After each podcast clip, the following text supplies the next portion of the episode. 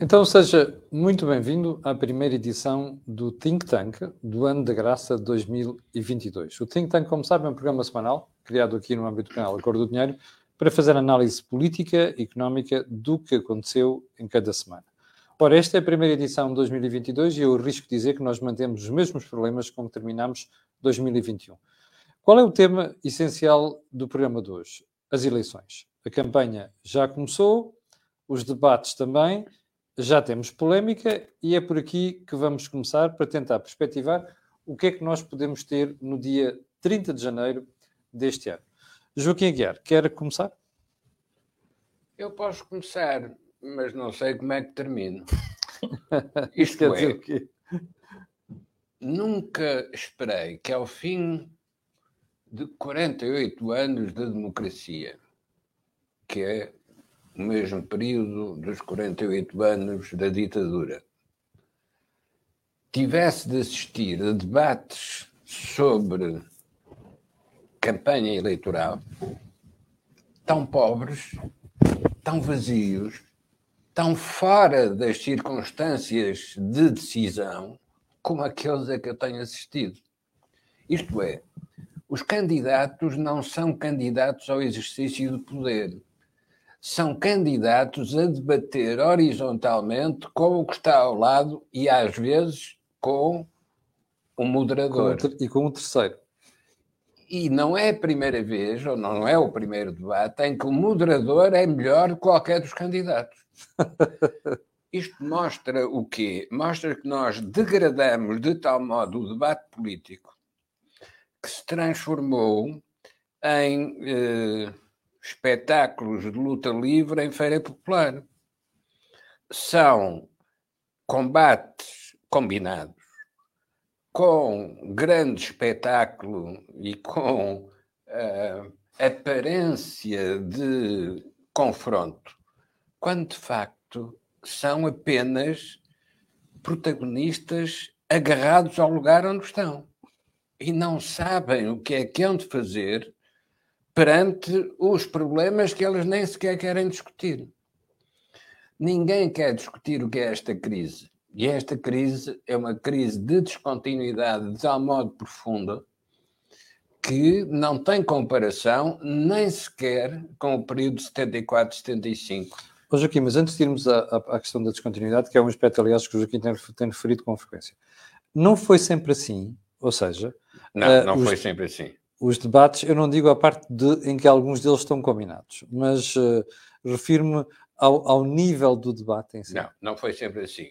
Basta recordar uh, um, um, caso simples, uh, a formação da Aliança Democrática e o confronto que levou à maioria absoluta da Aliança Democrática, do Sá Carneiro e do uh, e do Freitas do Amaral em 1979.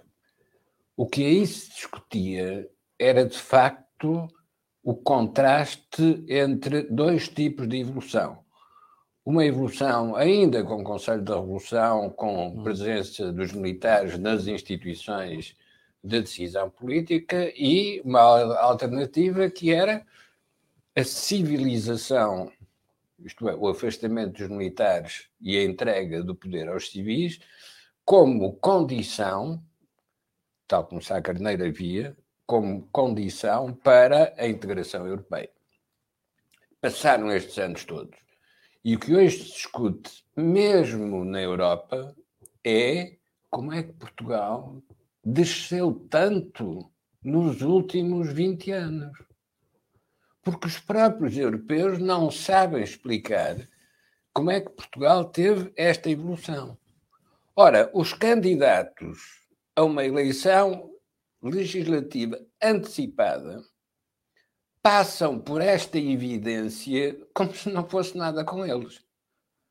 Ora, cada um daqueles candidatos é diretamente responsável não só pelo que aconteceu, mas pelo silêncio com que olham para o que aconteceu. Eu tenho feito esta pergunta constantemente, que é porque é que a oposição, pelo menos, não pega nestas coisas? Mas O que é que explica isto, Joaquim? É medo de pôr o dedo na ferida e com isso Não. assustar os eleitores? O que explica isto é, mais uma vez, o que é que explica que haja combate de luta livre nas feiras populares eh, e que, que sejam combates combinados. Porque não têm como viver de outro modo. Hum. E porque precisam de salvaguardar a sua fonte de rendimentos, então combinam uns com os outros, mesmo quando são adversários. Quando uma dirigente do Bloco de Esquerda diz que é preciso ter uma aliança à esquerda, que era o que tinham, Sim. mas que o obstáculo é o António Costa. Então pergunta se não era o António Costa o herói da solução que foi derrubar o muro que impedia uma aliança de esquerda com o Partido Socialista. Então, afinal, é o herói ou é o obstáculo? Sim. Portanto, estamos confrontados com uma situação que é particularmente delicada porque esconde os problemas reais, mas foge em frente para realizar eleições nas piores condições possíveis para uma decisão consciente do eleitorado. E como é que o Joaquim interpreta este comunicado, ou melhor, este manifesto feito primeiro por 31 personalidades, depois já vai com 100, a fazer um apelo à união das esquerdas uh, e para a repetição da geringonça? Oh, oh, oh, Lisboa tem um cemitério que se chama o Cemitério dos Prazeres. Sim. O Porto tem um cemitério que se chama o Prado do Repouso. Sim. Portanto, o que é que a gente faz aos mortos? Os prazeres e o repouso. Portanto, aquele abaixo assinado é a combinação de dois cemitérios uh, à meia-noite com os fantasmas todos a dançar na, na, na praça grande do respectivo cemitério. Não tem nem sequer conteúdo, porque ao proporem aquilo que já foi, sem explicar porque é que o que já foi falhou, uhum. e muito menos explicando como é que o que agora propõem vai ser diferente daquilo que falhou, quando estas coisas dão direito a um abaixo assinado, a única coisa que tem que se dizer é enlouqueceram. Deixa-me ir aqui ao Jorge. Jorge, qual é o teu, o teu take para, para os primeiros dias de campanha, nomeadamente aos primeiros debates? O, o, Joaquim há pouco referiu que o, que o debate eleitoral, e o Joaquim tem uma longa história de debates eleitorais, porque já passou pelos, pelos 16 debates eleitorais, pelas 16 eleições e já ouviu muita coisa e viu muita coisa. Um, a pergunta que, que, fez e que eu vou-lhe tentar responder é porque é que o debate é pobre. O debate é pobre, não tem conteúdo porque os atores políticos estão com medo.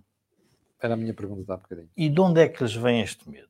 Nós pararmos e pensarmos um bocadinho, o que é que observamos? Do lado do PS, uh, temos o António Costa que está a fazer o último movimento político dele, na chantagem de que se não ganhar, vou embora. Sim. Uh, o que, portanto, põe o Partido Socialista numa situação complexa, que é uh, nós vamos dizer o que vamos fazer, mas se calhar dentro do partido nem todos estão de acordo com aquilo que o potencial Primeiro-Ministro vai dizer. E então é melhor, é melhor falar pouco. Uhum. E quando se diz falar pouco é, e o debate do, do, do, do, Primeiro-Ministro com o Jerónimo de Sousa é muito evidente. É um debate à roda do Estado, do Orçamento de Estado e toda a dimensão da crise mundial, europeia, financeira, demográfica, de dívida, de, de economia, nada disso vem para cima da mesa. Discute-se numa lógica de barganha política. Tu podias ter ido mais longe com mais não sei quantos milhões para o CNS, tu podias ter posto mais no salário mínimo, e portanto nada disto dá uma perspectiva de futuro. Isto é a razão de ser do PS. No PSD, o PSD não se reconciliou na totalidade, porque a, a liderança de, de Rui Rio foi, foi, foi se consolidando, mas sempre com uma margem de contestação interna umas vezes muito óbvia, outras vezes mais uh, escondida, mas a, a, existir. E Rui Rio, como é óbvio, e isso eu acho que está a fazer de forma inteligente, também não adianta nada de novo para que não seja criticado, porque sabe que as condições em que vai exercer a governação são condições muito complexas e, portanto, qualquer coisa que adiante pode-se gerar uma contestação que é uma contestação falsa, porque nós, nós não queremos. O problema da sociedade portuguesa é que o debate pode levar a que as pessoas mudem de opinião. Sim. Ora, a melhor forma das pessoas não mudarem de opinião é ou não haver debate ou fingir que há debate. E, portanto, é tudo muito lateralizado. São coisas sem interesse nenhum. Portanto, do lado do Rui Rio temos esse problema. Do lado do CDS também há um problema que é a consolidação desta nova uh, liderança. E do lado do Bloco de Esquerda e do PC temos um problema adicional, que é, afinal, nós estávamos unidos no momento em que queríamos tirar Passos Coelho do figurino político, uh, retiraram Passos Coelho, mas não encheram com nada, portanto o país não melhorou rigorosamente nada relativamente a Passos Coelho, e quando o Bloco de Esquerda e o PC percebem que foram usados, e, e, esta é uma expressão que tem que ser dita, porque foram usados neste sentido, uhum. foram usados porque para António Costa chegar ao poder tinha que dizer que não podia fazer o exercício do poder com aqueles dois partidos, porque esse exercício do poder com aqueles dois partidos não levaria ao crescimento económico, não levaria à redução da dívida, não levaria à reforma do Estado, não levaria à reforma da sociedade, nada disso iria acontecer, que foi o que exatamente não aconteceu. E o debate de de Sousa e António Costa nisso então é claríssimo, quando Jerónimo Sousa diz uh, mas para que é que eu vou fazer o porque para que que eu apoiava o orçamento? E ele tem razão nisso. Porque... Não soube explicar. Não, não, mas fez a pergunta. E a pergunta, para quê? Só para haver estabilidade? Quando os, os trabalhadores vão ficar, vão ficar prejudicados? Porque os trabalhadores, objetivamente, com esta crise, vão ficar prejudicados. Sim. E ninguém está a querer dizer, quando o próprio Partido Comunista diz nós vamos, vamos lutar para a questão do, da, dos contratos coletivos, da caducidade dos contratos coletivos. Porquê? Porque é provavelmente na reforma laboral que vai estar uma das soluções do país. Exatamente. E, portanto, ninguém quer esse... E ele percebeu isso. E ele percebeu isso e, portanto, pôs em cima da mesa. Quem é que fica livre para dizer o que lhe apetece? Os partidos novos, quer a Iniciativa Liberal, quer o Chega.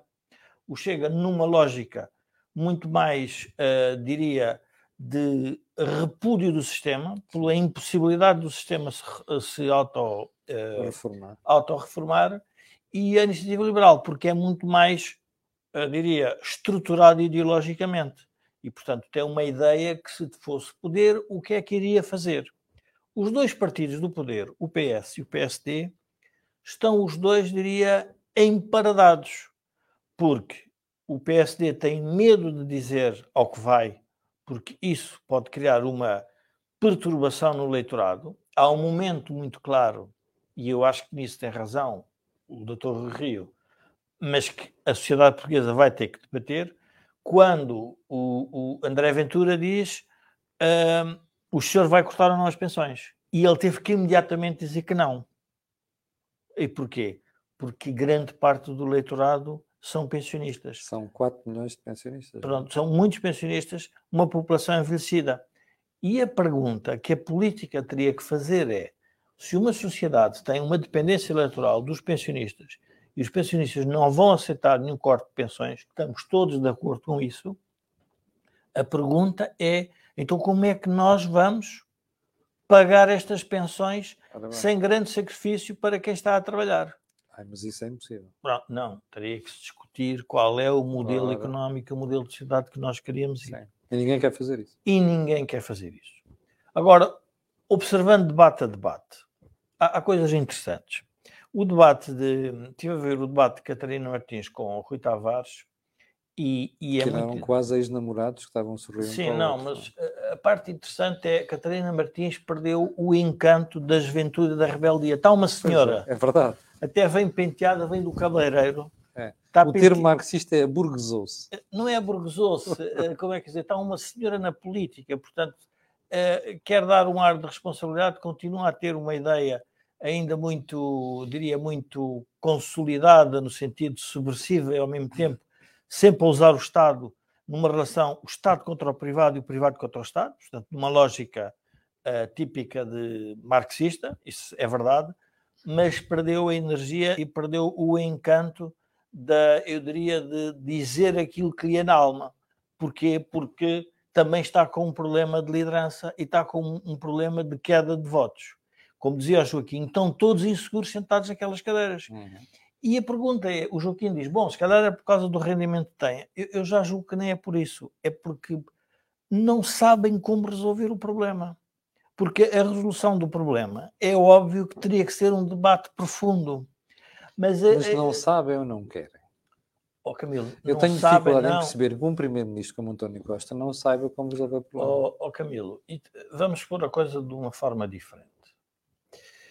Quando a Troika chegou a Portugal, não quis saber o que é que os portugueses pensavam, quais eram as reformas. Sim. Fez uma negociação, mas no fim disse é isto, é isto e, não, e não aquilo. E, portanto, nós foi-nos imposto o modelo. O que é que acontece? Desde que o modelo foi imposto, ele foi permanente atacado pelo status quo que a Troika queria atacar uhum. e que estava a ser derrubado pelo governo de Passos Coelho. E a seguir vem o pouquinho de António Costa, afastando António José Seguro, que estava-se a aproximar de uma solução com o, com o, com Pedro Passos Coelho, que era para as reformas se consolidarem.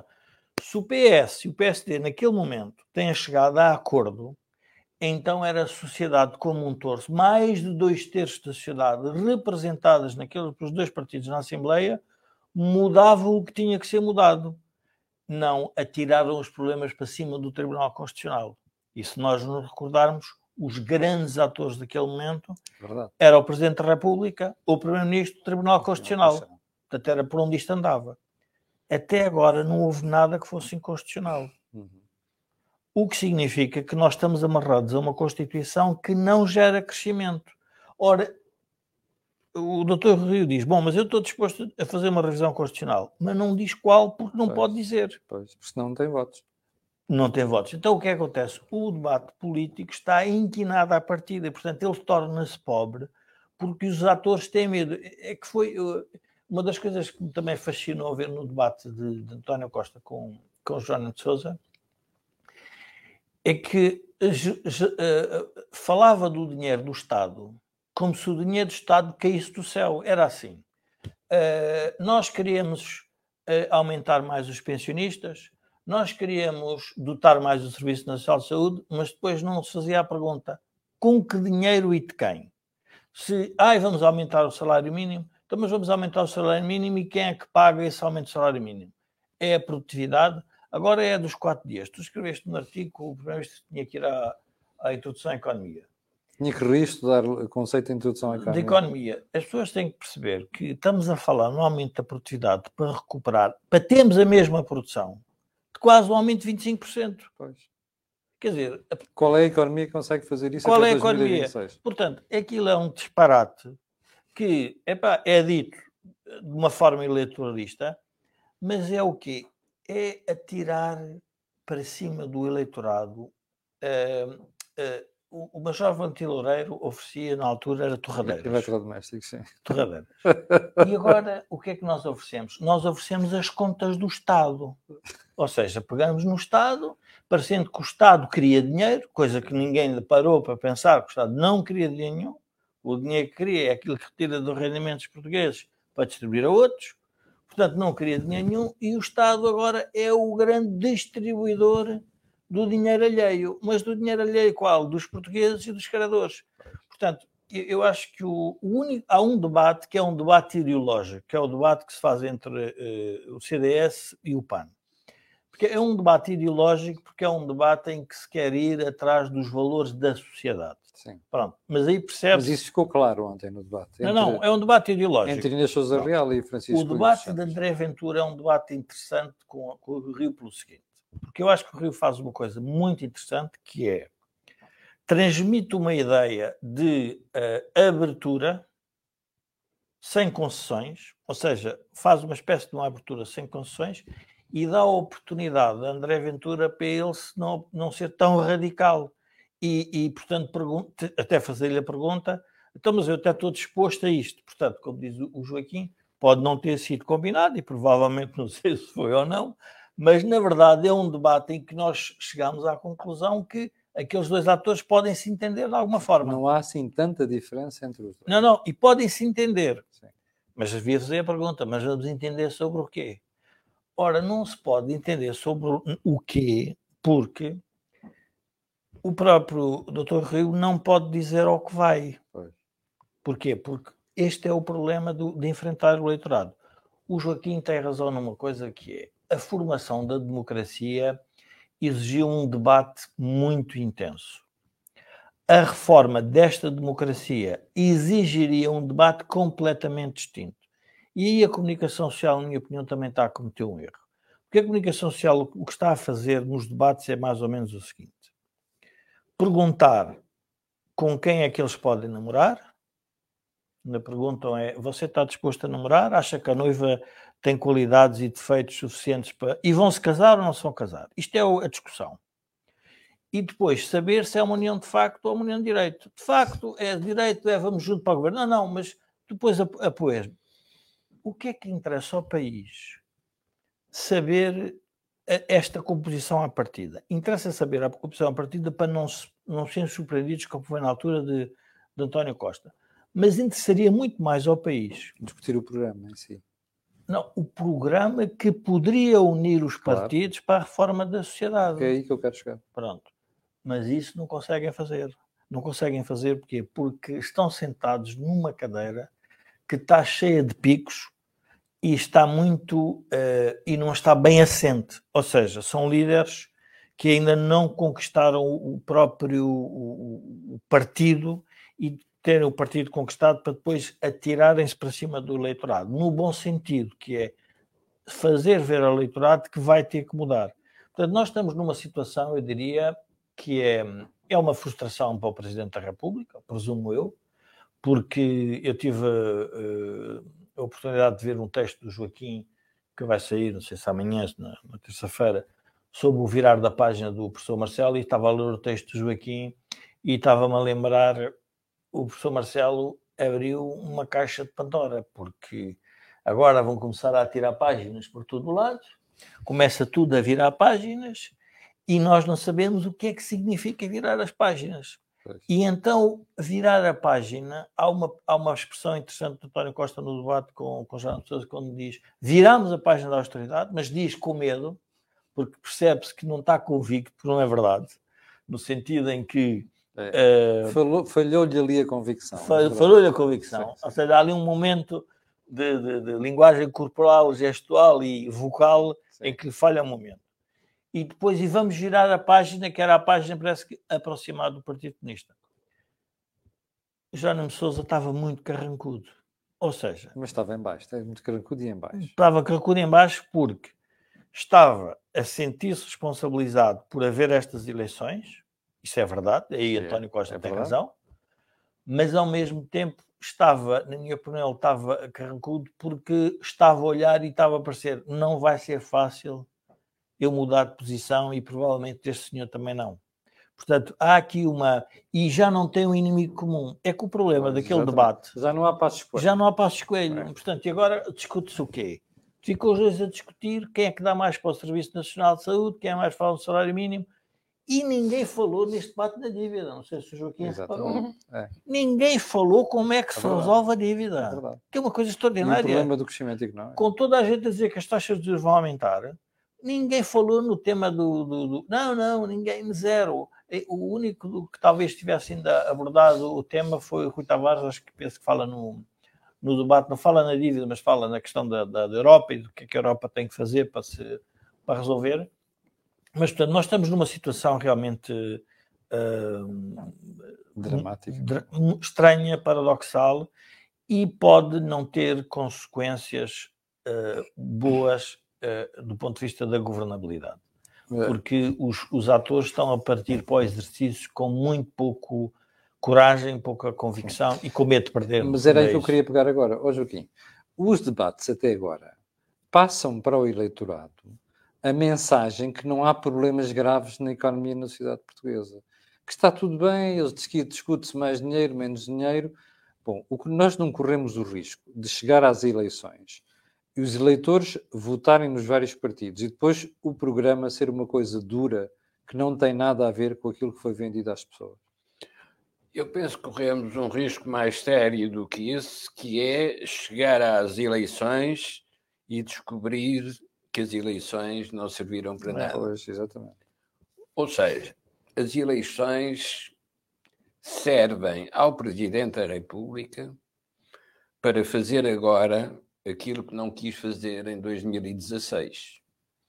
Porque agora, com ar de virgem ofendida, descobre que afinal o apoio parlamentar ao pois é. governo é. minoritário do PS não era nem estável nem coerente.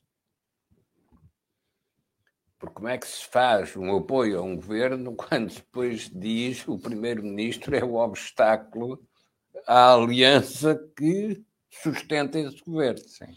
Portanto, o Presidente da República, quando diz se o orçamento chumbar, demonstração da incoerência da base parlamentar, há eleições, uhum. o que está a dizer é o notário que assinou uma declaração de vontade das partes, afinal, descobre que as partes não se entendem. E, portanto, esse notário quer reverter essa decisão. Não pode, porque já passaram seis anos, seis anos de estagnação, seis anos de degradação.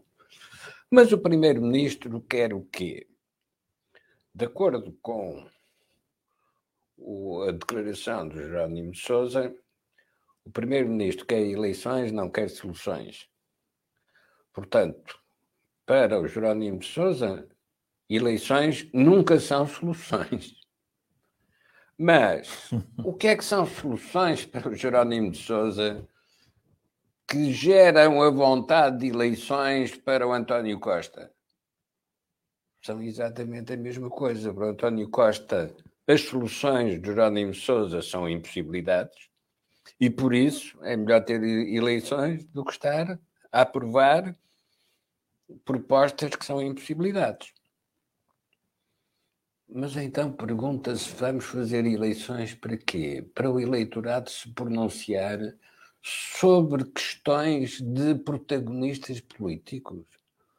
Então eles não são suficientemente adultos para virem trazer essa argumentação até para informação do eleitorado antes das eleições. Não, o que estamos a ver nos debates é que tudo pode ser como já foi. Sim. E tudo o que é diferente do que já foi não é possível. Portanto, isto não são dirigentes políticos. Uh, são gravidez extrauterina. Isto é, dói, mas não, não gera. Queria, não queria nada. Não, não queria nada, não é? Oh, Joaquim, mas isto não pode ficar a dever uma coisa, ficar a dever-se uma coisa que o Joaquim e o Jorge têm dito nos últimos meses, que é a sociedade portuguesa mudou, está mais envelhecida, temos um problema chamado segurança social, temos um problema chamado dívida, temos um problema com a estagnação económica e esta gente tem toda medo de falar no assunto. Até porque a estrutura etária da população mudou. Por exemplo, aquilo que já estava a dizer. Nós percebemos nestas eleições que já ninguém quer ouvir falar em corte de pensões. Não toda a gente já percebeu que quem falar em corte de pensões é cilindrado na, na, na urna. É, mas também toda a gente já percebeu que vai haver corte de pensões. já, mas já percebeu Ora, mesmo? Essa é, é, a minha dúvida. É aí que há o problema para a democracia. Isto é, estes representantes da democracia que escondem o debate verdadeiro e o transformam em jogo de luta livre, de feira popular, estão a destruir a credibilidade da democracia Exatamente. para orientar a sociedade. Não estão a falar a verdade. Porque a democracia autocensura-se, ou, como no caso de Trump na América, auto ilude-se uhum. com as suas mentiras que correspondem àquilo que era a verdade conveniente para cada um dos protagonistas. Quando de repente o que nós estamos a discutir são as ilusões uh, dos decisores, como é que lhe vamos entregar a responsabilidade de decidir? Porque, de facto, um decisor iludido só pode destruir aqueles que cumprirem as ordens que são dadas. Sem dúvida. Mas, Joaquim, deixe-me só dizer uma coisa, é importante este, este tema das, das pensões, porque dá para perceber a dimensão do problema político da gravidade do problema político em, em, Portugal. Estás a ver, já está aqui um espectador a dizer assim, não estou a gostar da conversa do corte de pensões. Não, mas eu estou de acordo com o espectador, ninguém gosta e o, e um pensionista não pode ser responsabilizado por aquilo que, ele, que o Estado não fez e deveria ter feito. É verdade. Ou seja, no fundo, o que nós estamos a fazer é o Estado disse que nos tratava das pensões e afinal não tratou bem. Então, a primeira regra do jogo é afastar esses pois. que disseram, disseram que, que uh, iríamos dar pensões e depois não têm capacidade de as cumprir. Portanto, esse é o primeiro problema. O que é que tem que fazer? No dia esse é o primeiro tem que afastar a malta que está a mentir. É a, a malta que já mentiu. Agora vamos à solução.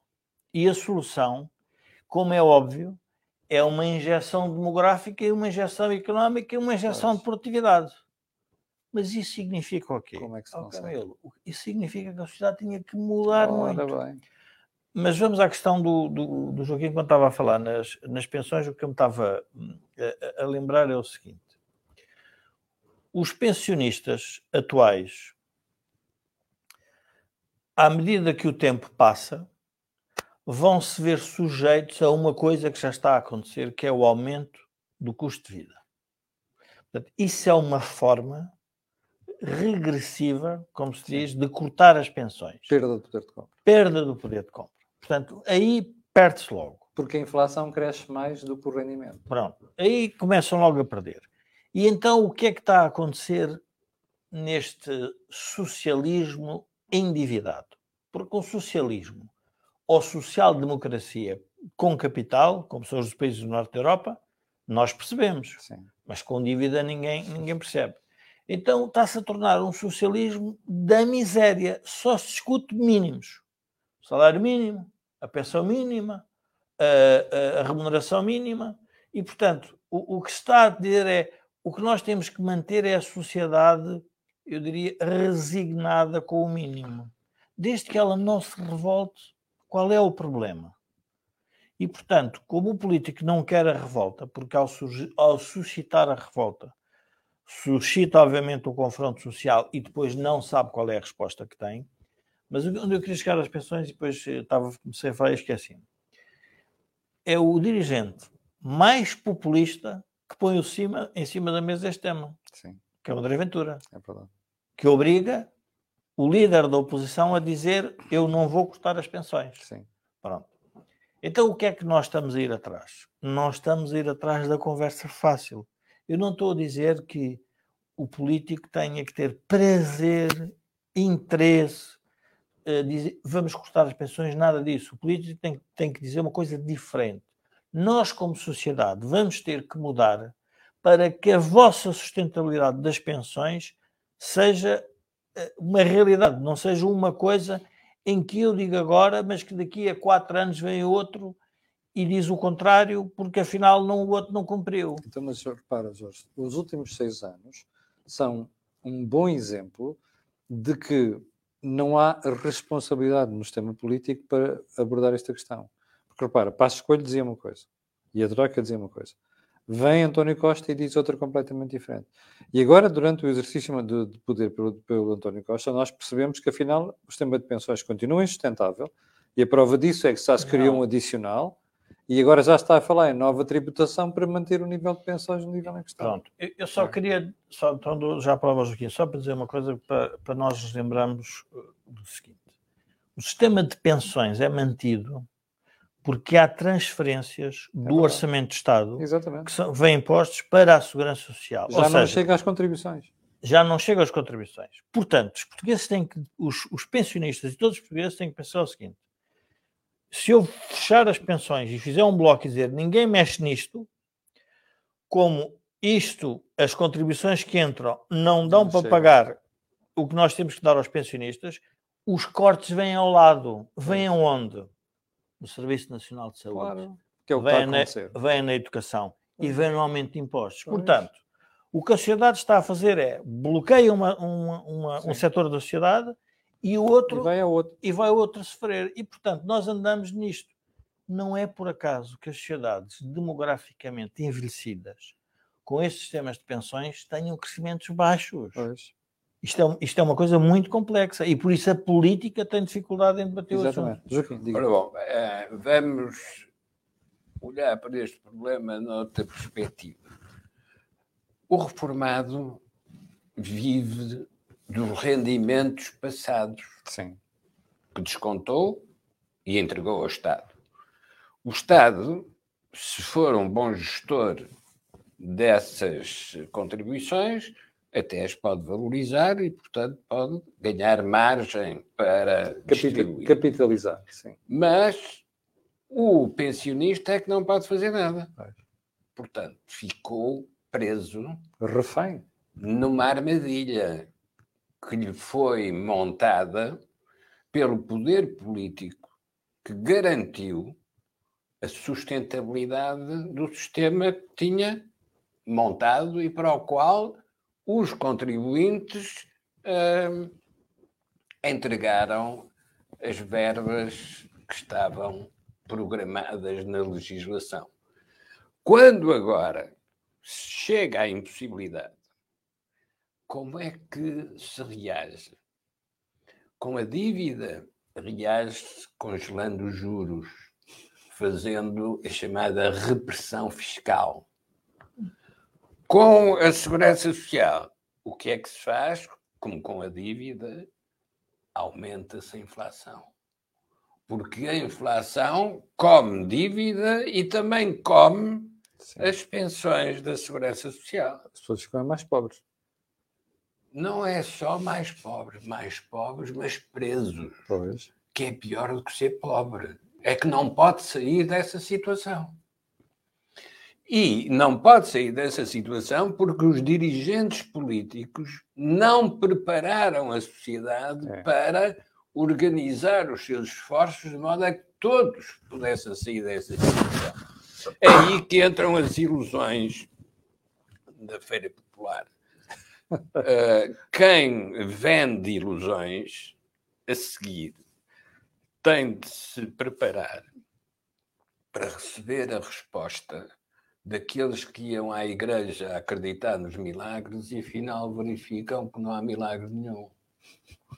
Mas vão perguntar para onde é que foram as esmolas. Porque, de facto, depois de cada sessão, passa uma bandeja para pôr lá o óbulo. que é feito disso? E, portanto, os nossos dirigentes políticos estão a criar uma situação em que, como diria o Nietzsche, se Deus está morto, tudo é permitido. Porque não há ninguém para impor as regras. Uhum. Mas quando a democracia acontece essa frase, se a democracia está morta, tudo é permitido, o que há é a anarquia e a violência. E o que temos hoje a anunciar a entrada do real no cenário da política é a violência. Porque mesmo os idosos podem ser violentos. Isso tem-se visto em França. Sim. E a França anuncia o que vai acontecer em Portugal porque também vão aparecer radicais conservadores, usando exatamente esta argumentação. E do lado dos progressistas não há ninguém que possa aparecer para dizer eu respondo a esse tipo de provocação. Explicar porque é que aconteceu aquilo que está a acontecer. E quando e... quiser explicar, cai na doutrina da Troika. Uhum. Porque o que a Troika veio fazer a Portugal foi só a radiografia Sim. do que já tinha Do acontecido. que é o problema. Mas eu, eu, eu gostava de Mas dizer aqui, uma coisa. Não te esqueças do que ias dizer, porque está aqui um indivíduo, que é o Rafael Ferreira, que já não aparecia há algum tempo, que é um indivíduo da zona do PC, e levou aqui uma tarefa, entre aspas, aqui há uns tempos, e desapareceu durante alguns tempos, e agora voltou. Mas é E o bom, Rafael Ferreira, ainda- mas ainda bem que voltou, que é para a gente depois responder à altura. O Rafael Ferreira acaba de dizer aqui assim: vocês são contra a subida do salário mínimo, são contra o, são, são a favor de quarto de pensões. Ele continua sem perceber o problema. Não, o problema aqui não é isso ser contra. não, é- O problema é a realidade. Não é? Não, nós, vamos lá ver, ninguém, ninguém eh, isso pode, isso é, dizer, é importante dizermos o, o, que é que, o que é que está a o que é que pode acontecer quando as pessoas não querem ver a realidade. Exatamente. O Joaquim há pouco referia que os idosos em França fazem nascer os movimentos mais extremistas e mais conservadores. Vejamos o caso português. Quando André Ventura, que aparece com mais antissistema e diz o país não se reforma e não toma, eh, como é que dizer, e, e não enfrenta alguns problemas que tem, ao mesmo tempo que ele diz, ele defende os pensionistas e ninguém mexe nos pensionistas, mas vai dizer, mas tem que se mexer nos, no- nos subsídios. E então o que é que está a fazer? Está a, está está a nascer o- o- a, a tal violência da sociedade. São grupos sociais que se vão enfrentar porque não querem chegar a um compromisso. Exatamente. E, portanto, nós temos que chegar a um compromisso. Qual é o compromisso? É não pode haver grupos sociais dependentes do Estado. Não, não pode haver grupos sociais que dependam da dívida que o Estado está a contrair para que eles possam continuar a viver dessa forma. Porque os pensionistas já não trabalham, portanto, já não geram um produto. Portanto, na prática, o que fazem é pega-se no dinheiro e utilizam na economia e consomem, fazem as empresas para a produção, para o consumo que nós fazemos. E, portanto, nós temos que pensar que a questão do salário mínimo não é por decreto, senão isso já tinha sido resolvido no planeta. Está a perceber, Rafael Ferreira? Eh, Quer dizer, as pessoas têm que pensar que qualquer primeiro-ministro, agora vamos para, vamos para o governo, qualquer um de nós e chega lá e diz: Olha, eu proponho 1.500, o, o Joaquim põe 2.000, eu proponho logo 3.000. O que é que eu ganho com isso? Acabo com todo o emprego que não gera produtividade para pagar um salário de 3.000. Então qual é o problema? O problema é da produtividade. A seguir, o governo faz uma coisa, o governo não, o Partido Socialista diz: Não, mas agora vamos com menos um dia de, para menos um dia de trabalho. Mas menos um dia de trabalho é menos um dia de produção por semana no PIB, é menos produção de bens e serviços. Portanto, a pergunta é: mas como é que eu recupero isso? E, portanto, o político fez aquilo que isto é, faz, é, faz parte da escola marxista, que era os trabalhadores eram alienados pela, pelo, pela igreja, pelas, pela, pela sociedade conservadora, eh, estavam alienados. A política portuguesa os, os, os, os, líderes partidários estão alienados da realidade orçamental. Só, só aprendem a realidade orçamental quando tem este problema adicional. Portanto, nós não estamos a dizer que a questão dos pensionistas seja um assunto fácil de resolver. E não é um assunto fácil de resolver e é um assunto dramático porque as pessoas realmente não têm oportunidades. Agora, os pensionistas têm que perceber uma coisa. Ou vai vir impostos que eles próprios também vão suportar, e suportam no quê? Suportam no consumo, no consumo que eles fazem, portanto, o pensionista recebe a pensão, o que é que faz a pensão? Gasta, ao gastar, se é o orçamento de Estado que tem que entregar para a Segurança Social, portanto, tem que se aumentar os impostos indiretos. É, no fundo, o que lhe vai acontecer. IVA, nomeadamente. E vai-lhe acontecer outra coisa tramada, que isso é que ninguém gostaria que acontecesse ao país, é que a juventude não vai querer ficar em Portugal. Exatamente. E, portanto, nós vamos ter um problema no país que gera outro tipo de problema de, de sociedade, que é, vamos ter uma imigração de muito baixo valor, vamos investir nos jovens e eles vão para fora, e depois a pergunta faz, mas quem é que fez este modelo? E não podem atribuir culpas ao planeta. É. Nem, não, é, deles. é quem esteve sentado na cadeira do poder. É deles que exerceram quando, poder. quando às vezes me perguntam, mas nós estamos nessa situação porquê? Eu, disse, eu pensava, eu estou na situação em que hoje estou, porque tomei uma data de decisões há uns anos atrás. O Camilo também, o Joaquim também. Epá, isto é a vida. Agora, eles querem tomar decisões e não querem ter consequências sobre elas?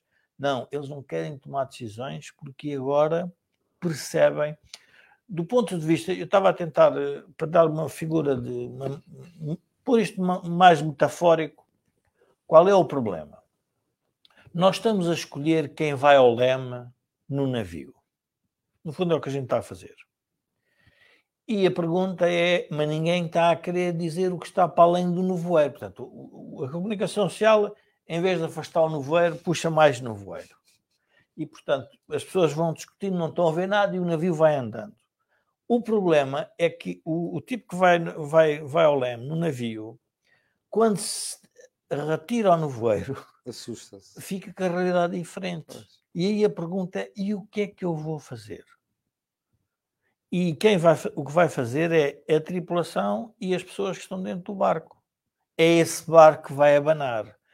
E vai abanar como? Já está a abanar. É a radicalização do Partido Comunista, é a radicalização por parte do, do, do da, da, da direita, que vai aparecer. Vai haver uma frustração das pessoas que têm uma perspectiva mais liberal e o centro do, da política, quer o PS, quer o PSD, que tem a responsabilidade, como eu digo, em sempre em dois terços para reformar, vão se tornar partidos reféns dos extremos. E não é que a democracia não deva eh, ter esta fragmentação. A fragmentação é até boa do ponto de vista do, da, da, representação, se quisermos, dos vários interesses. Pluralidade, sim. Agora, quem tem que dirigir o navio tem que ter coragem para tomar decisões e levar o que os outros o, o aceitam. Bom, é? Quero recordar que você está com o Think Tank, um programa criado aqui no canal Acordo Dinheiro, e eu esqueci de dizer isto no início do programa, o canal tem uma parceria com a Prozis e este programa ainda tem ajuda à produção do grupo Sem Digitalidade. Joaquim, deixe-me voltar a si para lhe perguntar o seguinte. Nós estamos a ver aqui algumas pessoas que estão preocupadas com o cenário um, e alguns deles recusam-se a ver o cenário. Uh, é preciso dizer às pessoas uma coisa: isto vai acontecer. Dê para um lado, dê para outro. Com líderes a falar do assunto ou não, isto vai acontecer. Já está, é verdade, a acontecer. já está a acontecer. E, portanto, aquilo que os líderes têm de fazer é organizar a reação ao que já está a acontecer. Sim, sim, sim. Porque a sociedade portuguesa, demograficamente, já envelheceu e, e, não são os idosos que vão aumentar a natalidade. É? Bom, é, mas também já aconteceu uma outra coisa que foi a perda de atratividade da economia portuguesa, justamente porque os indicadores internacionais são todos negativos. E atrair significa que quem atrair melhor do que nós é quem leva o prémio. Uhum. E, portanto, nós ficamos a ver os prémios a passar à nossa frente. Perante esse tipo de circunstâncias que já aconteceram, o que é que se pode fazer para corrigir isso que já aconteceu? Mudando o padrão de atitude. Oh. O sistema político português permitiu, durante algum tempo, uma característica de dupla hegemonia. PS para um lado, PSD para o outro. Acontece que essa dupla hegemonia implicaria que o PS controlasse a esquerda, o PSD controlasse a direita. E isso já não acontece. Isso não só já não acontece, como deliberadamente os fundadores do PS não quiseram que o PS se responsabilizasse pela esquerda portuguesa e, por isso, nunca aceitaram fazer alianças com o PC e o Bloco de Esquerda. Uhum. Até que apareceu o António Costa. E, com um ato, uh, com um ato corajoso, resolveu, com uma trombeta, fazer cair os muros uh, de Jericó. Uhum. E aí temos o abraço de toda a esquerda unida. O que é que se verificou ao fim de seis anos? Pois é. A total incapacidade criativa dessa esquerda unida. Tem uma enorme vantagem do ponto de vista estratégico ficou tornado evidente que são absolutamente inúteis para o crescimento da economia portuguesa. Nunca será com eles. Mas o que é que aconteceu à direita? Também perdeu essa capacidade de ser o centro hegemónico à direita. E perdeu porquê? Eu, quando estava a ver o debate do Rui Rio com o André Ventura, o André Ventura percebi o que é a limitação do contabilista. O contabilista é uma figura muito importante nas empresas, porque é de facto o que registra o que realmente está a acontecer. Sim. E, portanto, uma empresa que não tenha um contabilista nem sequer sabe o que é que está a acontecer. Mas há contabilistas, eu, por exemplo, conheci o Rogério Fernandes Ferreira, uh, que escrevia com uma caneta Parker, mas invertida. Isto é, escrevia com a parte mais fina e que arranhava. E aquilo para mim era o verdadeiro contabilista, quer dizer, que com aquela caneta, qualquer erro era imediatamente visível, porque era tão fininho, tão fininho que se via logo. Bom, o contabilista nunca pode ser convidado a conceber o futuro. Porque o contabilista só trás. sabe registrar o passado. É, ele olha para trás, sim. É esse o problema do Rui Rio. É um registro do passado.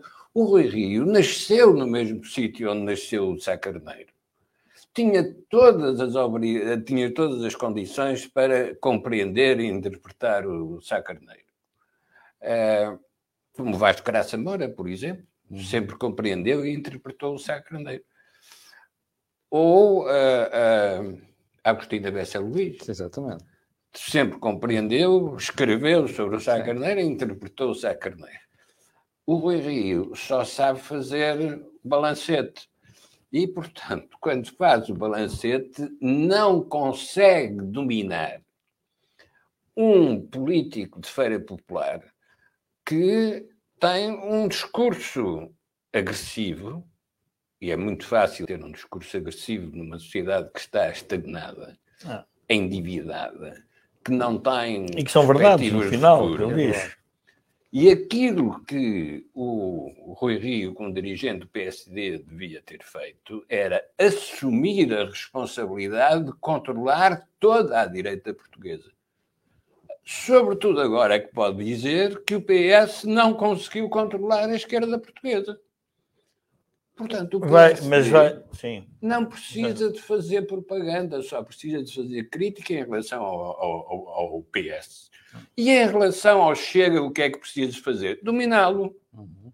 Não é aliar-se com o Chega, não é aliar-se com a violência da, do discurso, é pura e simplesmente dizer você sozinho não vale nada.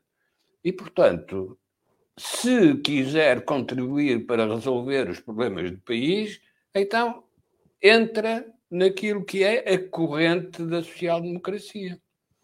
Sim, mas há, há, um tema, Joaquim, que é importante, se calhar, para as pessoas. Eh, uma das surpresas, julgo, desta campanha eleitoral é. Um, ehm, havia um, um, uma espécie de um, de, um, de um atestado de proscrição do André Ventura da política, no sentido em que ele era radical demais e tinha ideias que iam, eram contrárias a um conjunto de valores da sociedade portuguesa. Mas isto está-se a esbater. Não, e, e está a, não é só esbater. O que está a acontecer, a própria esquerda não está a compreender como é que vai debater com André Ventura. Porquê? Porque ele traz para cima da mesa aquilo que o Joaquim há pouco referia, que é uma pessoa que quer contabilidade tem mais dificuldade, ele traz por cima da mesa os problemas, mas traz a radicalização dos problemas. E a pergunta é: mas eu não sou poder, temos estes problemas e os senhores estão a dizer que não há esse problema? Ora, isto torna-se evidente para todas as pessoas que há o problema. Agora, temos de discutir a solução. Claro que a solução tem que passar sempre pelos partidos fundamentais, que seria o caso do PS, e do PSD. Do PS já vimos que falhamos, então com a geringonça é, é evidente. Então vai ter que passar para o PSD. E o papel do PSD é muito relevante. Relativamente ao comentário do Joaquim do Rio como numa lógica contabilística, o Rio tem uma vantagem na política portuguesa neste momento e o Joaquim, quando referiu, referiu pessoas do Norte. Hum. É que há uma grande diferença de um político da cidade de Lisboa para um político do, do Norte. É que não pertence à corte. Não pertence à corte. A corte que vive à roda do poder, a dificuldade de Rio de se, se misturar com as elites de Lisboa e com o poder é elevadíssima. Mas, oh, é uma, uma grande dificuldade. Mas tu tens a mesma gente ligada à corte de poder também no Norte. Não. E não. notas isso em banqueiros, notas não, isso em não, empresários. Temos, mas temos um tecido, mas temos um tecido sociológico, uh, social, empresarial e até cultural muito distinto de quem, vamos lá ver, completamente distinto. E, portanto, isso nota-se até, se olharmos para, os, para todos os, os, mapas eleitorais, é muito evidente quem vive mais do Estado e quem vive menos do Estado. Hum. E, portanto, e, a, e, a, e, a, e, o país faz ali uma divisão muito, muito clara. Essa é a vantagem que tem um político não ser da corte, como não era um político da corte Pedro Passos Coelho nesse sentido, ou Cavaco Silva, uhum. que vêm de fora, quer dizer, são pessoas que não estão envolvidas com o status quo. Não é verdade para os políticos já estão há muitos anos na política. Uma outra, uma outra dimensão que, que vale a pena nós observarmos na, na campanha eleitoral é o efeito da idade na política é tramado. Porque quando nós ouvimos uh, Jerónimo de Souza, António Costa e Rui Rio, fazem parte de uma geração que tem mais, vamos lá ver, tem uma, um legado tão grande que tem dificuldade em ser arrojado e enfrentado. E contrasta quando com, olha, com o Francisco Rodrigues Santos e com o André Ventura, por exemplo e mesmo com o Coutinho Figueiredo. Sim, São muito mais é enérgicos. Verdade, é verdade. Portanto, a forma como apresentam... Não tem legacy. Não tem nenhum legacy. A Catarina Martins é uma grande surpresa, porque ela poderia manter uma atitude muito mais arrojada. Juntou-se ao poder e burguesou-se. Pronto, o que é que aconteceu? Ficou perto do poder Exatamente. e envelheceu. Ora, isso tem um efeito depois é na psicologia do próprio político, na maneira como ele aborda as soluções. Agora, nós vamos ter o, o, Qual é o problema de nós fazermos cenários. Eh, como é que dizer? Cenários mais catastróficos ou mais negros? Primeiro, nunca se sabe quando e também não se sabe. Eh, vamos lá ver, não se sabe eh, qual é. vamos lá ver, qual é a dimensão do, com, com, com eles vão ocorrer. Porquê? Porque nós estamos inseridos na Europa e, e há, aqui, há aqui uma coisa que é muito importante o facto de nós estarmos inseridos na Europa é realmente uma apólice de seguro. E esta apólice de seguro funcionou nesta crise. Nós, por facto, sermos um país dentro da Europa, de uma Europa ainda rica comparativamente aos outros sim, blocos. Senão estávamos desgraçados. Funcionou. Portanto, isso é a nossa grande. É o nosso seguro de vida. É, é o nosso seguro de vida. Portanto, Bem. todos os partidos que são anti-europeístas, nós devíamos afastá-los deste debate porque senão isto torna-se, eh, eu diria então, é que é impossibilidade, é trazer um nacionalismo bacoco, provinciano sem dimensão, para um problema que nós próprios não temos nem dimensão nem capacidade de controlar. Mas eu suspeito, eu suspeito que nós estamos prestes a conhecer isso, esse, esse resultado eleitoral que é os anti-europeus vão encolher substancialmente. Aqui temos um minuto para fechar isto. Camilo, mas é que ainda por cima temos uma oportunidade reforçada, porque também a Europa vai mudar. Sim. E vai mudar por efeito das mudanças dos Estados-membros. Uhum. Porque vão acontecer, já aconteceram mudanças na Inglaterra, e hoje os ingleses já estão arrependidos já estão do que aconteceu. É vão acontecer mudanças em França e em Itália, mas também vão acontecer mudanças na Alemanha, porque de repente a evolução dos países do Sul vai obrigar os países do Norte a repensar o que é que são as suas ortodoxias. Ora, é para isso que os portugueses podem preparar-se para entrar nesse debate e, com isso, resolver as suas incapacidades internas. Mais uma vez, Portugal é uma sociedade que precisa de interiorizar o exterior precisamos de observadores externos para nos denunciarem aquilo que nós não queremos reconhecer. E por isso é que precisamos da Troika. O erro, o erro de 2015 foi ter deitado fora a Troika e não ter posto lá nada. Pois. Esse é que foi o erro. Muito bem, chegamos ao final da primeira edição do Think Tank deste ano. Como percebeu, muito interessante e a comprová-lo está o facto de neste momento nós temos 2.300 ou 2.400 pessoas em direto a ver o programa. É a maior audiência dos últimos três meses do Think Tank em direto. Isso quer dizer alguma coisa. Um, quero recordar que o programa vai para a hora terça-feira. Esta semana tivemos que alterar, mas na próxima semana estaremos aqui a terça-feira, às 18 horas. E para o final, depois de recordar que este canal tem uma parceria com a Prozis e este programa tem ainda ajuda a produção do grupo Sendizal e Data, quero pedir aquilo que peço sempre. Coloque um gosto e faça partilha nas redes sociais. Já sabe porquê, certo? É que aquilo que houve aqui não houve em mais lado nenhum. Quanto a mim, sim, já sabe que amanhã às 8 da manhã estarei aqui para lhe atazanar o juízo.